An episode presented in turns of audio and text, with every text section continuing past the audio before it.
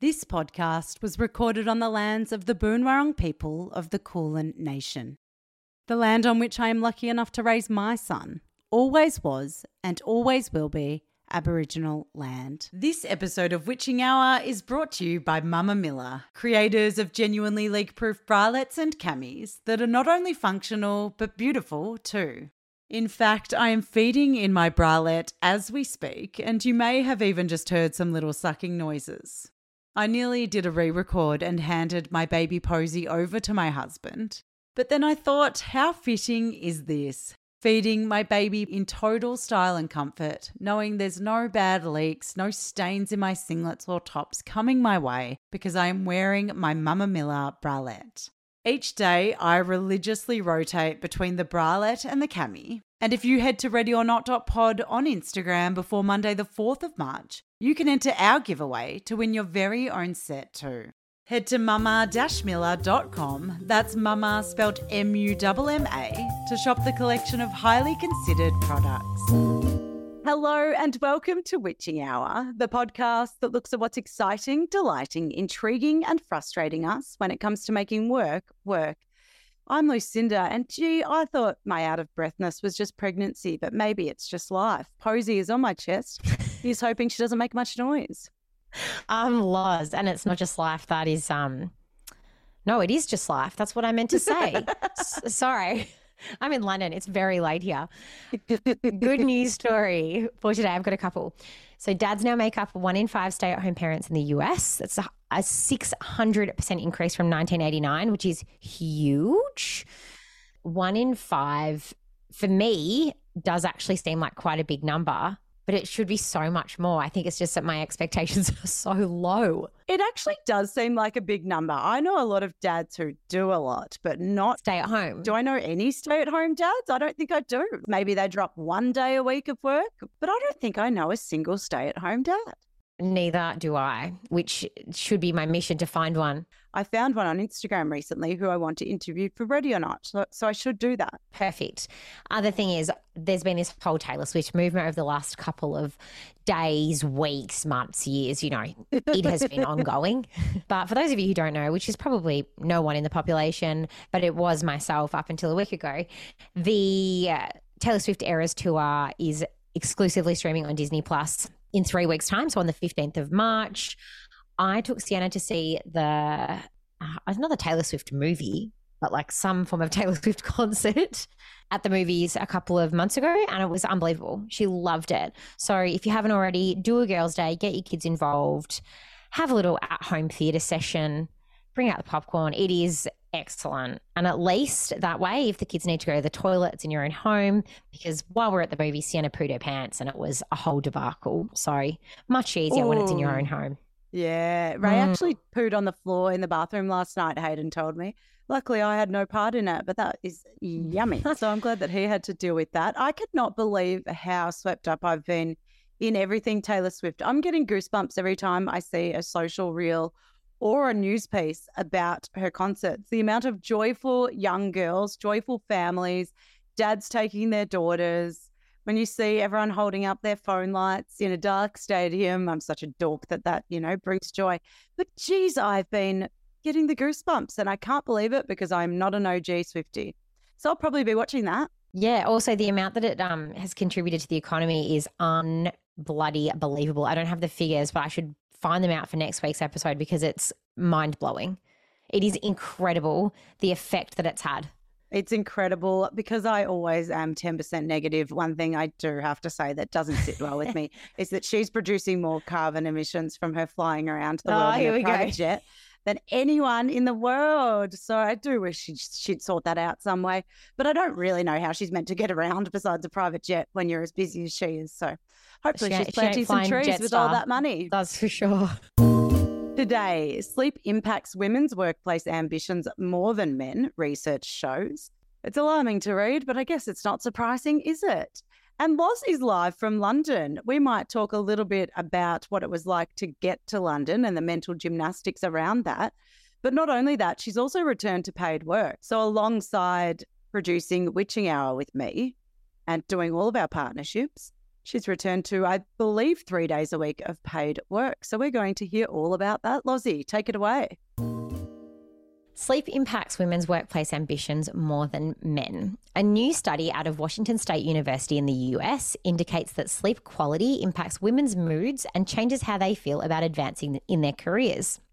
When women are getting a good night's sleep and their mood is boosted, they are more likely to be orientated in their daily intentions towards achieving status and responsibility at work. As for men, the two week long survey study of 135 workers in the US showed that their ambitious workplace aspirations were not impacted by their quality of sleep. Interesting. So we're talking about if men and women had like for like sleep. We're not talking about the fact that in motherhood or parenthood, more mums are probably having a bad night's sleep. We're talking about the way it actually affects men versus women. Yes, in this case, that's right. Wow. The Great British Bedtime Report by the Sleep Council, I would I would love to work for that council, also showed some interesting stats around sleep and job performance. A one hour increase in the amount of sleep a mother has improves their employment prospects by 4%. It also, they say, correlates to a 7% increase in the number of hours they work. Wow. And an impressive 11% rise in household income. That's huge. Alongside that, there's also a 1%, which is pretty minute, increase in job satisfaction. But I suppose if you've had a bit more sleep, you're probably happier at work. Yeah, you're just happier in life. I think what I found fascinating or of the most interest to me is that let's just say you're in a situation like myself where you got made redundant on mat leave and you're probably not getting optimal sleep overnight. It means that if you're not getting that sleep, you're less likely to be employed probably because you're so tired that you're either A, not applying, or B, when you're getting to that interview stage, you're exhausted and your brain's not operating at a capacity where you can effectively answer the questions or. So true. You're off your game. Yeah, you're off your game. And do you know also, I did read on Instagram the other day that a survey shows that parents lose a total of 133 nights of sleep in the baby's first year. So if you don't have 12 months of maternity leave, that is seriously going to be impacting how you can show up in the workplace. That's a third of the year. That's a lot. This is really interesting. I never knew that women needed more sleep than men, but I've found a report by the Sleep Foundation that says women need on average 11 additional minutes of sleep each night, which doesn't sound like much, but if you start to build that up over a lifetime, over a year, over a week, that's obviously it's a lot. It's a lot. So, women are more likely to experience insomnia, anxiety, and depression that can result in sleep problems probably from the mental load of everything they're juggling at home. Hormonal changes can impact circadian rhythm and affect an individual's need for sleep. Studies have shown women fall asleep faster and spend more time in deep sleep, suggesting a greater need for sleep. I did not know this. There you go. Well, we all kind of know that with sleep, it's vital for every system, or sleep supports nearly every system in your body. So, the rejuvenation that you get from sleeping affects your cardiovascular system, your immune system. Like if you've got less sleep, I don't know if you found this, but when I remember when Zave was really little, because I wasn't getting much sleep and he was getting sick, I was then getting sick, probably because I was so run down. 100%. Yeah, but it also affects your ability to think clearly, learn new information, and manage your emotions, which you would know also, Lou, because when you don't sleep, when people say things to you like, oh, you're doing a great job, you're like, oh, I could just cry right now. Oh, yeah, I could cry all the time. I pretty much have tears in my eyes every single day for either good or bad reasons. And that's why I refuse to watch your show one day, because as I said, I will drown people with my tears. yeah. And I've heard since from others how emotional that last, I think the last episode is. And I simply cannot go there. Oh, it's so good, the last episode, my Lord. The reason why I was curious in the beginning to learn more about the research behind if you need more sleep as a female and how sleep changes, obviously, once you have a newborn baby and the effects of that on work is because one of our listeners wrote in and was asking about sleep training. Lou, did you sleep train Ray? Obviously, you haven't slept, you haven't done sleep training with Posy. I'm assuming, considering she's what? How old are we now? Five weeks? She'll be six weeks to the date when this goes live. Gosh. So she'll be six ne- weeks next Monday. And yeah, she's sleep trained. What do you mean? She's sleeping in perfect blocks, eight hours overnight. It's all perfect over here. No, I have not sleep trained Posy, as you know. Ray, look, in the early days, I didn't. I reckon it took me until he was a terrible day sleeper to go, I think I need to put a routine around this. Yeah. And that was probably a bit later than most people at about seven, eight, nine months. Okay. And then the extent to my sleep training was really just following wake windows and just persevering. I saw a really great quote on Instagram the other day for those parents that were stressed out like I was that their kid just wasn't sleeping. And it said, Your job isn't to make your child sleep, it is to offer your child sleep. Which is exactly what I followed really loosely. It was just following those awake windows, offering the sleep, banging my head against a wall when it didn't work and then trying again. One thing I will say for Ray, he's definitely not a kid that needs much sleep. It doesn't affect his mood. It's more just about the frustration of me not having a break when a baby, say, of six months, should or could sleep three to four times a day, for example. So it was more my frustrations of having no time rather than him needing sleep and then being a mess late afternoon when he didn't get it. Yes. I did sleep train with Sienna. Uh, I went back to work with her at eight months and I probably started sleep training, oh, I reckon it was like f- five months. But what I will say about Sienna is that similar to this person that wrote in, but I genuinely think I had like a really good sleeper for the first kid. And it tricked me into this false sense of security. And it actually made me think at the time, what is everyone complaining about? It is not that bad. So I never used to wake up like five or six times a night. Like it could have been once or twice, which I think for me was manageable. But then I had Zave, and no joke, it was like karma hit me in the face. And I thought, what is wrong with this child? Why does he not sleep? You got a Ray the second time around. I was horrific. It broke me. I ended up going to sleep school for it because I just I think the the point where I, I w- was thinking to myself, oh, I can't continue like this, is I remember a girlfriend came over, and all I could think about when she was over was her leaving. Please go home so that I can sleep. I can't even remember the conversation because my brain was so fixated on her leaving so that I could get like a quick 10 minute sleep. And I, I honestly remember her coming, talking like blah, blah, blah, blah, blah, blah, blah, and me being like, God, I actually don't know what you said. And when she left, she was like, "Oh, so nice to see." I, I, I was like, "Get out, please get out." I've never been less interested in you. Does awful. this person know? Should we name her? No, I'm kidding. No, no, no. It was. It wasn't her. Clearly, um, the conversation was riveting. It's just that I was so tired and deprived of sleep that I don't remember it. So to answer this person's question, when she was like, "I'm not sure what to do. Do you sleep train?" There's heaps of different methods. There's heaps of different opinions on it neither you nor I are experts. But I genuinely think it comes down to your coping ability. Like, can you cope without lack of sleep? Is it bothering you? Can you get on with your daily tasks, jobs, things that you need to do? And do you have the time to invest in sticking to some form of routine roughly to facilitate sleep? There is no point if it's if it's not going to work for you. Oh, I've just been vomited down my back. Stunning, oh, humbling oh mother moment here. Uh, no one can see this, but my baby is over my shoulder. Oh. Things are a little bit weird on these parts, but I couldn't agree more. I must admit, with hindsight, probably thought I was very cool, calm, and collected. Relax, mom, take the baby anywhere. Who cares? And then I was like, oh, there's a reason people stay at home for sleep times. it helps. it sets routines. It sets them up to then know when sleep is meant to occur.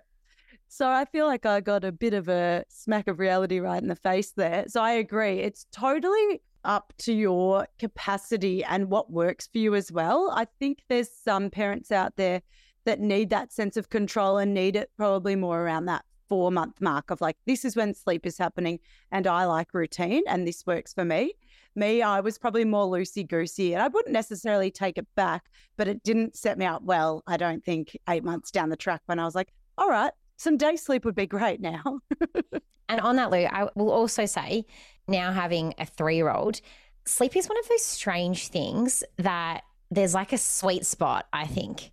And I think that sweet spot is like anywhere between, I'd almost say like two and three years old. And I'll tell you why. You do your sleep training, and then for a couple of months, you're like, oh, my kid's sleeping through the night, whatever that might look like for you, like sleeping through the night looks different to everybody else.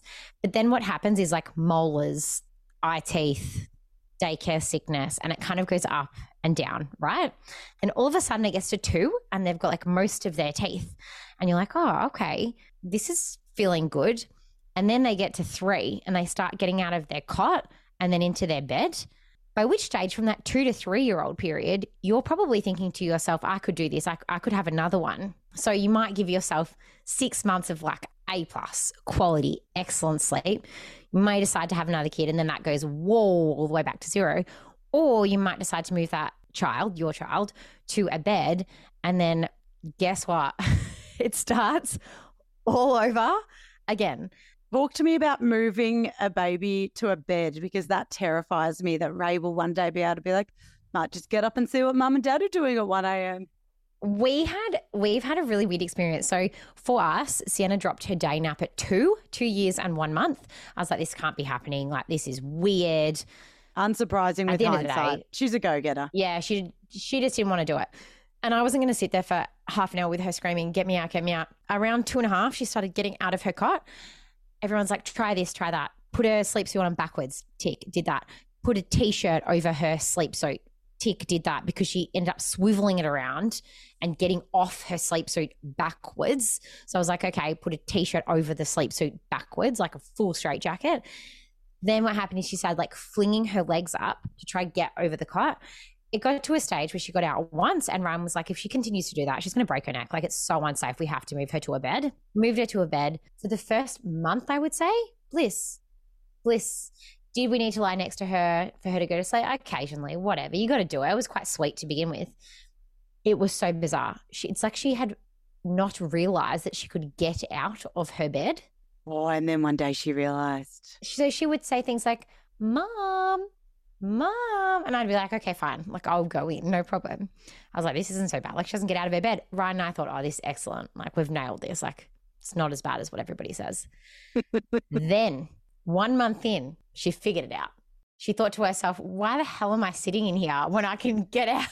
There is no barrier between me and my parents.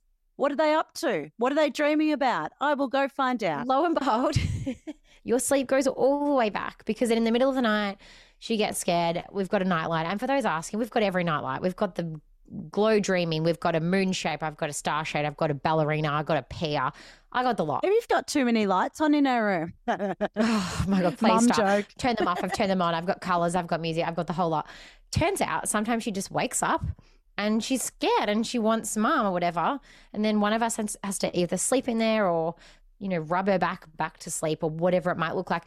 But what I'm trying to say is the end goal of having a kid that sleeps through the night is such a great goal, but just know that ebbs and flows, baby. Exactly. So we need to take the pressure off. A lot of it's surprising. I don't think any of us think about this until someone else says it, but a lot of our self worth is tied up into how our children behave and act in different ways. And sleep is obviously a huge part of that. We're so programmed to think that sleeping through is just normal because as adults, we've done it for 25 plus years, depending on your age. But we need to just expect less. Yeah. And do what you need to do to make you feel better about sleep. If that's having a routine from four months, perfect. If that's flying by the seat of your pants until it breaks you, like I did, go for it. but you need to find what works for you and lower your expectations because we cannot force our children to sleep. And I genuinely believe that they are the type of sleeper they are. I was never a huge sleeper. I was always arguing about not going to bed at night. I remember it, not as a baby, obviously. My memory's terrible. But as a kid, I remember it. Don't make me go to bed. I could play a whole nother game of netball now. I'm not tired. That's what yeah. I used to say. And Sienna is obviously the opposite of that, except for obviously her transition phases. So you need to know what type of sleeper you are. Then you need to think about what type of person you are in terms of what do I want to do within my control and then you almost need to just drop the bloody pressure. Yeah, and I also think when it comes to work and when you're returning to work, it be, it can become this enormous thing that you think about because it is so consuming. You're like, oh, okay, I'm going to go back to work. I've got all this extra stuff to do. I need to get sleep, and you can become a bit obsessive with what it looks like. Sometimes at work, you are going to have a shit day. You're going to be tired. You're going to feel exhausted. That's okay. Other people are going to feel exactly the same as you let it go. Don't underpin this whole exhaustion simply on your kid not sleeping. It's there's so many factors that contribute to it, and then just pray that the next night is better. And if it's not, maybe consult, get a sleep consultation, or maybe do your research with like different techniques that might work. But again, with Sienna, with sleep training, I reckon I tried four different techniques. One stuck, the rest did not work for her. So it's kind of trial and error again. Stress also plays a huge part in this, I think. I used to get more stressed about sleep before, say, a big work day. And because I'm a freelancer, my work days are all over the shop. One will just be working from home, cruisy as one meeting online, the rest is just working for myself. Does it matter as much if I've had a bad night's sleep? Probably not as much. Next week will be a studio shoot where I work as a freelance producer. That's like going to be a 12 hour shoot where I want to look nice. I'm the producer on the set it matters more how I've slept the night before. In those instances, I reckon I've had the worst night's sleep the night before ever, probably because I'm a bit more stressed and wanting that sleep to go well. But I remember one night specifically being like, you cannot control when Ray wakes. Just forget about it. The next day, was I tired? Yes, of course I was tired, but I tried my best not to pin so much pressure on having this great night's sleep. And I genuinely think that that helps. Yeah for workplaces, particularly if you have new mums returning to the workplace? What are some of the things that you can do to boost performance for women? Studies show time and time again that flexible work schedules are what facilitates performance, particularly for returning to work mothers. The other thing, which I did find a little bit surprising, was on site exercise facilities have also been shown to help improve. I don't think it's sleep necessarily, but it's endorphins perhaps. Oh, yeah. The endorphins make you happy. The happy feeling. And happy people don't kill their husbands. They just don't. Well, if anyone DMs me what movie that's off, we're going to be best friends. so this is this is another thing that a lot of organizations could do, um, whether it's a gym membership or whether it's a Calm membership or whether it's having facilities on site for women. It is proven to help with performance, particularly in the early days. So there's some little handy tips. Okay, Lozzie, you've just recently returned to paid work, which is on top of the work we already do through Ready or Not slash Witching Hour. And you have two kids, so just a little bit going on for you.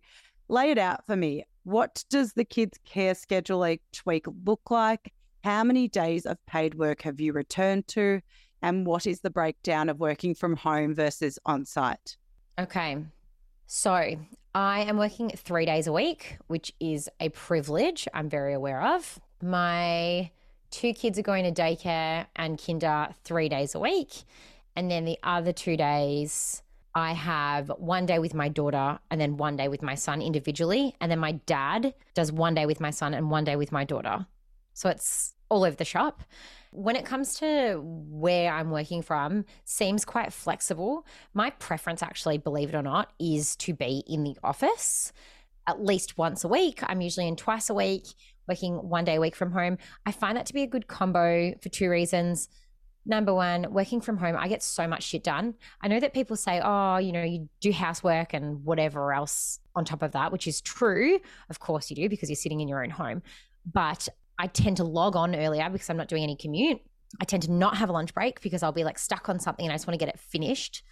And I just find it so much easier to like plow through simple tasks. However, being in the office, having not been in the office for such a long time, is so good to form a deeper connection with people, to actually feel like I'm contributing, to get that sense of recognition or acknowledgement for the work that I'm doing. And to talk to adults when you're so used to talking to kids. Absolutely. And in all seriousness, like it is amazing just to be around other people and feel that social connection, which you get with your mum friends, like you get with your gal pals, but it is a different feeling when you're going into work. Like it's a different form of appreciation, I think personally. So I'm enjoying that part of it. And the conversation is different because if your original friends are also mothers and then you've got your mum friends, there's still a lot of conversation that's skewed around your children. When you enter a workplace, you might have little niceties about your families, but then you move on to other stuff, either what you're doing at work or your personal lives that don't really revolve around your kids, I find. I'm surprised how much I enjoy now. And I live about an hour or more on the way home from the CBD. But on the days that I need to be in a studio or working with people, I love it, even with the commute. Like I, I absolutely love doing it. I love that balance. I will say that I have found it more difficult than I anticipated with drop offs and pickups factoring in a commute. It's quite stressful. Like, I didn't actually think it would be that hard. I can already see that because even the one drop off I've done, I was like, wow, there's a lot of things that need to happen to get out of the door. And I'm on mat leave. So I'm not even making myself look nice and going somewhere after that. And I'm already finding, wow, dropping two kids off somewhere is quite wild. But it's more so for me that it actually eats into your own time. So I'm having to get up earlier, which everybody has to do. So it's not as if it's like a rarity. But for me, it is because I haven't been in paid work for a year. Mm. So I'm having to get up earlier to get ready, to get my kids ready, to do their lunchboxes, to drop them at kinder and daycare, to do the commute in. It's just, I can understand why people say there is a mental load attached to it because it just feels like quite a tight oiled machine to get your kid out the door. Yes. I'm finding that even now, like Posy obviously is just coming with me to take Ray to daycare, but I'm like, wow, there is a lot to this. Getting out the door is a huge feat. Someone started a conversation with me the other day that was about something important that I know that they needed done at quarter past five.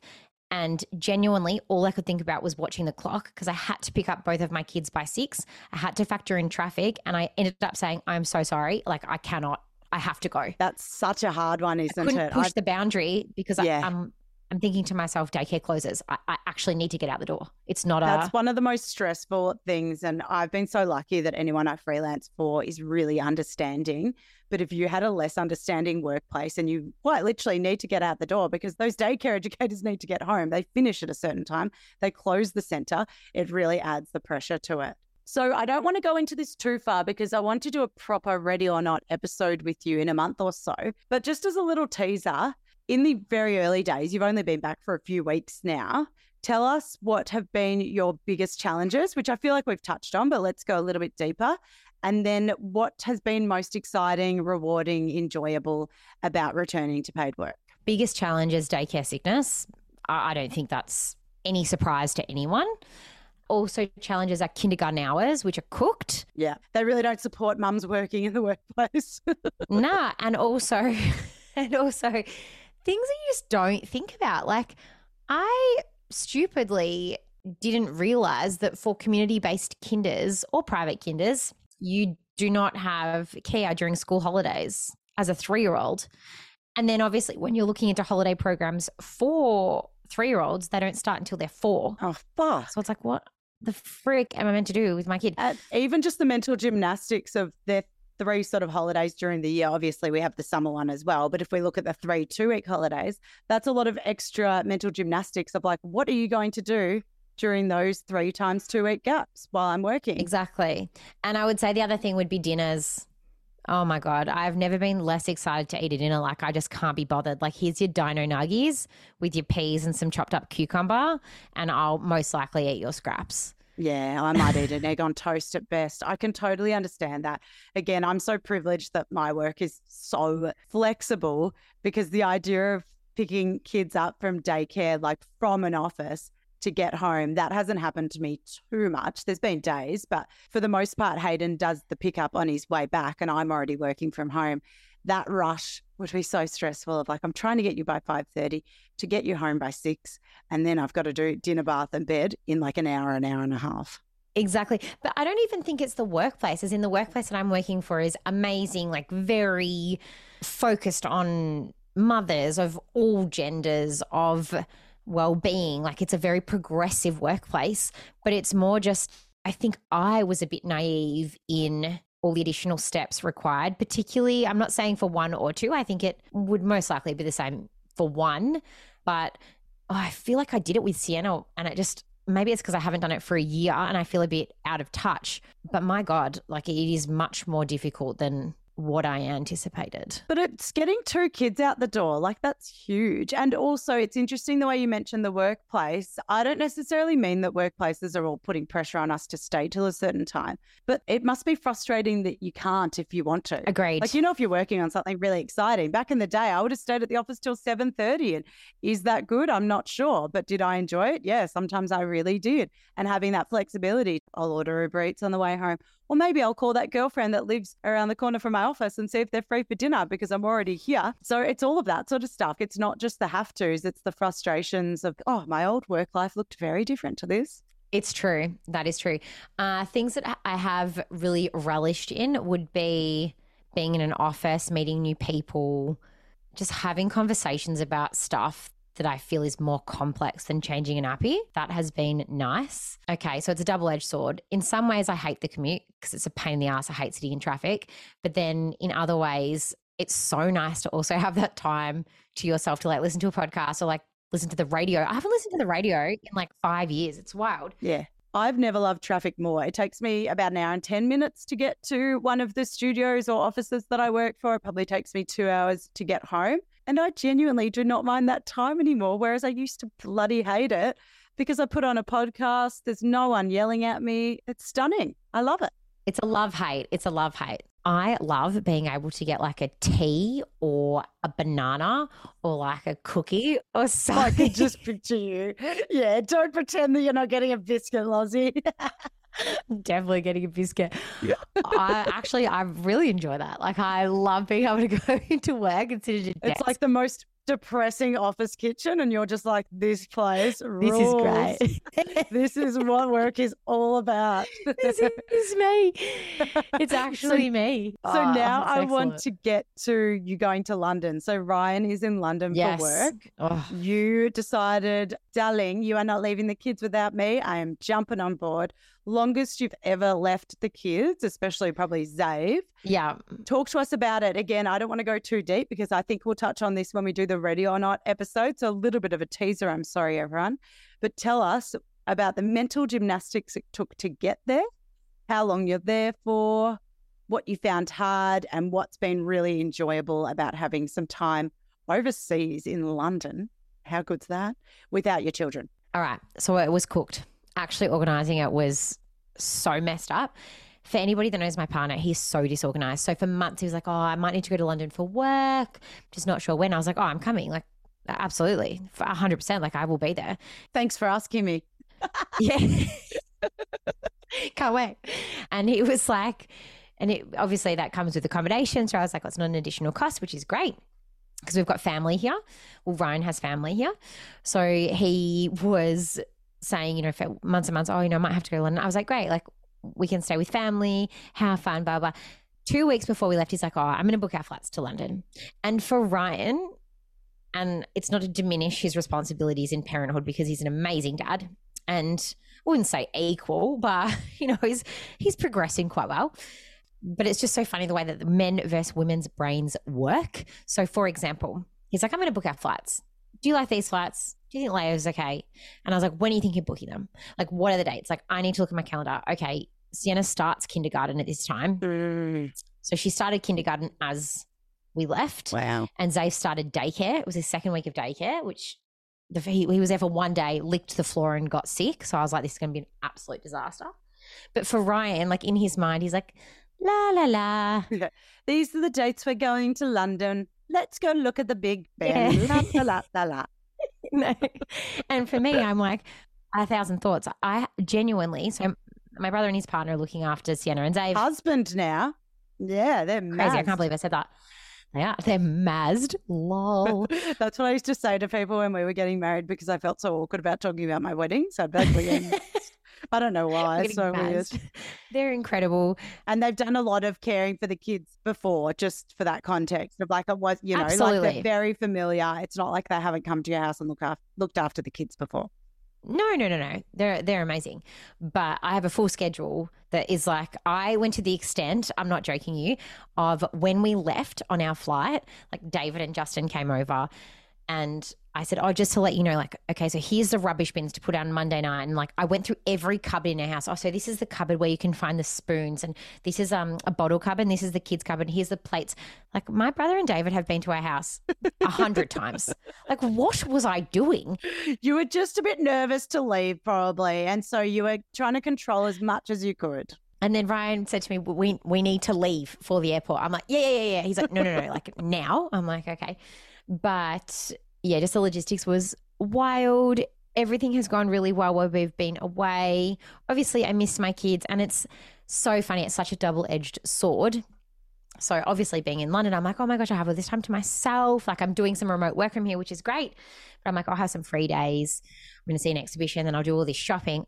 First day I go shopping, what do I buy? Kids' clothes. Absolutely. Like crazy. And the funniest thing I would say is just before we left, I was getting really worked up about all, everything in all my cupboards to show off, not show off, but you know, go through like a freak. Um, and I said, Ryan's like, all right, we've got to go now. I'm like, okay. I said to Sienna, all right, mummy's going to go now. Like, we're going to go to London. We'll be back, you know, just trying to explain it. She goes, yeah, yeah, yeah. Okay. Can you bring me a fairy, a, a rainbow unicorn fairy? And then because Ryan had said, We'll bring you a present. And she's like, Yeah, yeah, the rainbow unicorn fairy. And Ryan goes, You don't have to, Sienna, you don't have to decide right now. You can take your time. She's like, The fairy, the rainbow Like, unicorn I know what I want. fairy. Have we met? I know like, what I'm a oh, woman that knows what I want. And so then we left and she was like, Bye. So she didn't care at all. She did not. Oh, Care. that's so good for your sake. So how were you emotionally? Oh, I cried. We got in the cab and I was like, Yeah. I feel bad. And Ryan's like, Shut up. You'll be fine. Yeah. And then I FaceTimed her, like we FaceTimed her every day. FaceTimed her the other day and she's, Have you seen the Queen? Are you seeing the Queen? I'm like, Oh, darling. Queenie's The no queen longer, but darling. Don't tell her that. But That might make her cry. She won't cry about her just- mother leaving for London, but she might cry about the Queen dying.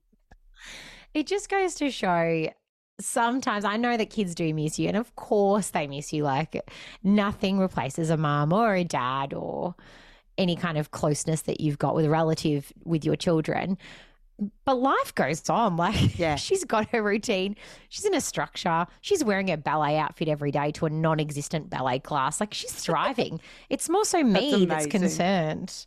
Yeah. So, how are you feeling in the day to day? When you go to bed at night or you wake up in the morning, that's whenever, if I've been away from the kids, or not Po- Posy, I haven't been away from Posy. When I've been away from Ray in the past, that's when I feel like you miss them a little bit more. Tell us about the joys and the challenges, I guess, of this first more decent time away from your kids. How many days are, are you away, actually? Let's lay out that context. Um, only, only. How funny is that? I am away for 10 nights wow. and 10 days, I guess. yeah, amazing. That's pretty Yeah, decent. so it's a decent Good amount of for you. time. Yeah, it is. And Xavier's 14 months and Sienna is three, at three and a half. She'll tell you she's five, but she's three and a half. yeah, like emotionally, I feel good about it. I know that they're in really good hands. I know that it would be horrid coming here with kids. In all seriousness, like there's lots of little joyful things that you could do, like amazing museums and like beautiful gardens and parks. But the reality is, she's not going to remember it, and it's just not in my eyes. Like the tube, for example, is not built Yeah. for children. Like it, it would be impossible to take a pram. There's like not very many lifts, a thousand stairs. Xavier's way too little, and Sienna just doesn't have the attention span, and the jet lag is pretty tough, Yeah. particularly for a little one. But I feel okay. Like I speak to them all the time. I'm I'm actually surprised at how doable it is once you're here. I think it's the anxiety and nervousness leading up and then potentially coming home because I'll be so desperate. Like at the end, you know, when you're on the flight, you're like, oh, I just want to get home. I just want to get home and see them. But then when you're actually here and you know they're in safe hands and you know they're fine, I don't know. You're like, wow, this is so doable and it's so nice and everyone's happy. So what was I so stressed about? I'm the exact same. I think the anticipation of returning to work, of going away, all of those things are worse than the actuality of it. I know that's not the same for every single person, but I've said to mum a few times and to Hayden and to whoever I'm away with, when we have been away from Ray, I love him more than anyone on this planet, including Posy, of course, now. Do not get me wrong. But when I'm away, I can't believe how much I forget about him Yeah. You get back to your old self and you're like, wow, I really deserve this. And I know some people probably can't cut themselves that much slack. And that sucks because it can, obviously can be really hard being away from your kids. But I'm the exact same Yes. as you. Once I'm gone, I'm the old gal that I used to be. Well, I would say, I mean, it's a bit pathetic. Like Ryan and I went out for dinner last night to this delicious Indian place. My God, it was it was ten out of ten. What was it called? Oh, I can't even. I'm gonna. I don't know what it's called. We'll have to put in the show notes. You'll have to tell us just in case anyone's going to London. Deshir or something. Holy moly! It, the vibe was so good. It was amazing and reasonably priced, which for London is astronomical because the pound is double Jesus. or like one Australian dollar is two. No, one pound is two Australian dollars. Gosh. Yeah. Well, that is, yeah, double or half, whatever. Either way, it sounds very bad. no, same time. But we like obviously we like look at photos like oh look at Sienna when she was so little and it's Oh. so pathetic. But it's also nice because I'm like I hate doing that when I'm back at home in Melbourne out for dinner when my kids are like 300 meters from my house. I'm like this is pathetic. But then when you're overseas, you're like you feel like it's kind of justified because you're further away. you don't sound as crazy. It's quite cute. I never do this because I think I'm almost too emotional, but I actually was going down memory lane with photos of Ray last night when he was little, and even Hayden was like, "Oh, I miss him at that age," and I was See? like, "Far out." But it does remind you to enjoy your time away, yes, but then value your time when you're with them. Like when I was looking at the photos last night, I was like, "Oh, this does go fucking quickly." So, like, as much as we can't enjoy every parenting moment, it does give you that moment to reflect, which obviously you're having on steroids, being away from your kids to be like enjoy the time you have with them because my god it goes quick And if you have the opportunity to travel and you have the availability of care, particularly family care, because it's, well, I wouldn't say it's free. Obviously, we'll get them a good gift. But yeah this has been made possible by the fact that you've got family looking after the kids and your accommodation was free on the other side so it's pretty Yeah. amazing although, you know what? One thing I have done, I did last year and I'm doing again more of this year, is house swap. I know this sounds so foreign as a concept, but I've got girlfriends in Sydney, girlfriends in the Gold Coast. And so, for example, one of my girlfriends is going away in August, traveling with her family. And she's like, Oh, I've got a house free in Sydney if you want to use it. And I was like, Absolutely. Great. it's a great idea Pay for my flights. I'll come up with the kids for, I don't know, four nights or something. It's free accommodation, obviously. Of course, you buy them a gift or you do something really nice, but also it's but if you're house swapping you don't really have to because you're both giving each other's house i guess in that instance you're not we're not in this instance, but like Yeah, for yeah. example, we're going away in March and a family. I mean March, May. Gosh, March would be nice. Maybe I should book another one. Um, we're going away for a couple of nights in March, in May. I keep saying that. Okay, it's a sign from up above. I need to book a holiday in May, in March. Uh, oh my god and, um, it's very late here. I'm a bit chaotic. yeah true We've got friends using our house while we're away.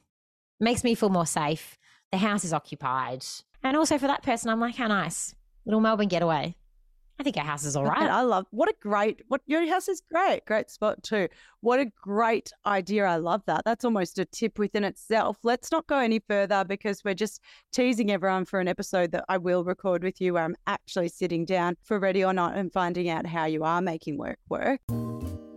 So, Loz, someone actually wrote in with a question for the first time in a while, and we love the question. So, thank you to this person. And they want our community's help. The question is I've been with my employers for years and I'm coming up to my return to work. My boss, who has always valued and looked after me, is being absolutely awful. In a nutshell, she has been treating me as though I did a terrible thing by going on mat leave and made all of their work lives hell, and was being very all over the shop about the hours she was promising me. I think we've got somewhere with my hours finally, but she's behaving incredibly discriminatory towards me. I'm a bit confused as to what to do. If she's already like this, I'm worried about how flexible and understanding she'll be while I find my feet. She was terrible to me in a conversation recently, borderline abusive, all because I went on mat leave. I can't emphasize enough that I've always done right by this business. So I guess my questions for your followers and listeners are what are my rights when it comes to what hours I should be offered if I've always been there on a permanent contract? What rights do I have if she tries to cut my hours? Has anyone else had a similar situation and how did they navigate a non understanding and borderline abusive boss? And lastly, I would like the money and to return to paid work, but it's not life or death or a financial necessity. Should I be looking for other work slash looking at going out on my own or ride it out and see how she is when I do return properly? Let's go with your answer first, Lozzie. Oh, that is so hard. There is nothing worse than working for somebody who you feel like doesn't appreciate you, doesn't value you, is rude to you, and then returning home to children who also do appreciate you, but most of the time it's not outwardly. Like if you've got young kids, or even if they're older, most of the time they're like, yeah, yeah, thanks, mum, whatever. So I think that's something to factor in. Things that come to mind for me is could you ask for a secondment? Is there an opportunity to move to another area? or work for another manager? Could you have an open and honest conversation with your boss about how you're feeling? Probably not if you feel like she's abusive. How much do you like the role? I think I would go back and just see what it's like. And then I would reevaluate and look for another job whilst in that job if I could mentally cope with that. But if not, I'd be like, this is not worth it. It's too stressful. And if it's going to reduce your confidence, like if it's if she's going to beat your confidence, normally that means you're going to have more difficulty to find another job because you won't think that you're worthy. So sometimes it's better just to cut the cord and be like, I am good enough and this person is no good for me. I am not in the right team, not in the right environment. Adios. I couldn't agree with you more. My two approaches, if this was me, I would either go back and see what it's like, but literally be looking for jobs second I walk in there, which is a lot of extra mental load for a mother returning to work. But unfortunately, that's the way it is. Or I would just say, look, the way you spoke to me was absolutely not okay. I'm already feeling vulnerable. I've got a lot of change going on. And my child is more important to me than this job, if that is the case. Some people can't afford not to go back to their paid work. And I would just not even enter foot. So they would be my two potential approaches, depending on the exact situation. These are the answers from our community. Read up on the Fair Work website about your return to work rights. I think that's a really important one. I would say on that one, if she left on a full time basis, does her work have to be flexible for her return to work arrangements? Yes, to some degree, but there's also a lot of not loopholes, but structure in place for organizations that if your role is required in a full time capacity, that they don't necessarily have to grant you like part time hours for that role. So they can find ways to change your hours, basically. Yeah, of course. Absolutely. But I feel like what she's saying though, like, so if she returns back to work, some organizations will give you a slow return to work option. So, for example, my last workplace offered that for the first month. So you could do two days, three days, four days, whatever suited you and obviously suited your manager. But after that month, you would have to have a conversation with your manager as to what your employment may look like. And it was at the manager's discretion as to how that would best suit the team. So if that manager says, sorry, Loz, you can't work two days a week, this role is a full time role, we're not open to job sharing and we're also not open to stripping your role back and creating a new role for somebody else externally, then sadly, either you go back full time or you forfeit that role. And that's not a redundancy. So you don't get a payment for ah, that. That's annoying. That's you willingly leaving, which is annoying because you don't get any entitlements. But Someone else said absolutely not worth going back to a toxic environment if you don't need to. I do, part of me does really agree with that, but I know it's not always that simple. you could have caught that boss on a really bad week. She could be going so, through something personally. If your relationship with her previously was good, I would just wait for a little bit. You just never know. It seems unusual. Yeah, I agree. Did this boss act out of line? Absolutely. But we are all human. So potentially it was just one mistake and that they will become their old selves again if they were supportive. Someone else said, talk to your union. This is exactly why unions are still so important. The second part of this person's answer was crowdsourcing legal isn't the answer. Sending her the best but get the right help, which I totally appreciate. But I do think this person was just after others' stories and others' opinions. So I think that's fair.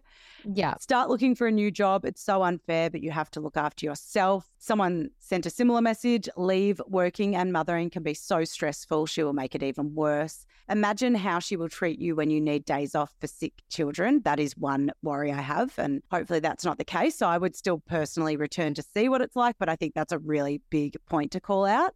And this last person, I think this is exactly what I think. Return for a period, see if issue continues. If it does, hightail out of there. Yeah. I think everyone's opinion's really valid in those answers, but I think return for a bit, see how it goes. Do not let her bash your confidence, as you say, Lozzie. Yes. And because it doesn't seem to be an absolute financial necessity, if it's not working, get the hell out of there. You owe nothing to this woman, it sounds like. All right, Lozzie, we've already given a few tips. Look at us go. Let's continue it on. tips. Tips. I read this quote the other day. I mean, getting all sentimental while I'm overseas, just scrolling through photos of my kids and looking up quotes on Instagram. Once you click on one, you get served a thousand. But this one was quite nice. It said, There's no such thing as quality time. All time is quality time. Sometimes the best memories are laying on the couch together eating chips. And I would absolutely attest to that. Like when I think of my favorite childhood memories, genuinely, it's like watching Rage eating a box of shapes at 7 a.m. before school. It's all the little things. It's so true. So stop putting the pressure on to create perfect memories. Nah, nah, you just don't have to. I mean, you can, it's nice, but at the end of the day, I feel like kids just they just want the authentic you. I mean, hopefully that's a nice version. Sometimes it can be difficult to be pleasant, but if you After you've got can, if you can crack a smile. Yeah. You, if you don't look angry, you don't feel angry. yeah, it's true. That is true. I feel far more relaxed than I did. What's yours, Lou? Mine is a bit of a early two under two tip. And as I've prefaced a million times, I'm no expert. I'm in the early days. But I've heard this tip a lot and I now am adopting it on the mornings when I do need to get somewhere. And that is get yourself up earlier than your kids. Reverse sleep in the night before. You don't agree with this one? I do if your kids don't get up at 5 a.m. Oh, totally. Oh, we've spoken about this before. I remember Yeah. that. I feel like if they get up between 6 and 7, like eh, 15 minutes earlier, you could do. Oh, totally. But if your kid's getting up at about seven, which Ray has magically done the last few mornings, he's more of a six six thirty a.m. up most of the time. But yeah, if your kids aren't getting up obscenely early, of course I agree with you there. And you need to get somewhere that day. Maybe it's taking your big kid to drop off, and your newborn baby, like me, has to go with you. Or maybe it's that you need to record a podcast like we are doing, and you're going to have Yeah. both kids there this morning. Luckily, Hayden actually did the drop off because Ray did sleep in. My tip there is do the reverse sleep in that I have heard about from Naomi Chrysolakis, who I have interviewed for Ready or Not, yeah. which is getting to bed earlier the night before. Feels good even if you don't fall asleep straight away. Put on a movie, go to bed when your kids go to bed. It feels good. Sometimes you can't do it. I know you need that alone time on the couch just to relax. But when you do have a pressure filled morning the next morning, go for the reverse sleep in the night before. Wake up half an hour before your kids to get your shower in so that you're not trying to figure out how on earth you're going to shower when you've got a newborn on the bed, a toddler running around that might put bloody food in that newborn's mouth, etc., etc. I understand the merit of waking up earlier, getting some time in for yourself. Maybe it's just to have a coffee, but I think it is valuable in some circumstances. Great tip. I'm so bad at tips. I really waffle I, on. no, I appreciate that. I really appreciate that. As always, if you have enjoyed listening to today's episode, please leave us a positive review and follow us on readyornot.pod.